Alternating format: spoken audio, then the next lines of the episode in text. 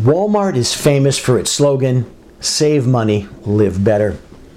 It's no surprise that the slogan is aimed at the customer. But what about the supplier? There's a tremendous analogy here for medical groups, especially for hospital based medical groups. From the start, Walmart employed a low price strategy.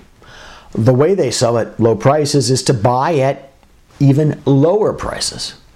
Many manufacturers, as they began selling to Walmart, craved the large distribution the stores offered.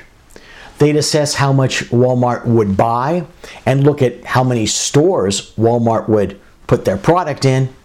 And then, in order to get the Walmart business and that tremendous distribution, they'd sell to Walmart at very reduced prices. But as Walmart became a bigger and bigger part of the manufacturer's business, Walmart began putting the pressure on. They knew that the manufacturer was so dependent upon Walmart for their huge volume and reach that they could push even harder for really low prices, for low, lower, and lowest prices.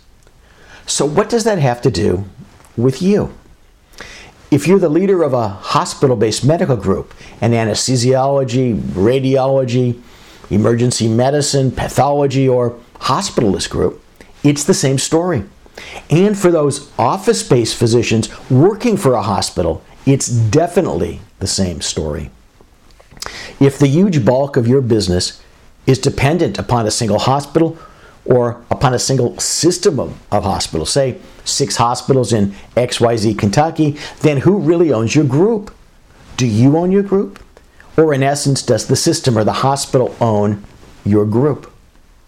After all, if they make a demand on you, we're cutting your stipend, or we're reducing salaries, or we want you to expand coverage, then what choice do you have other than to say yes? The alternative, of course, whether spoken or simply understood, is that you'll soon be an ex vendor or ex employee. I didn't say ex partner because you were never a partner. The real question is have you, in essence, given away the ownership of your practice entity?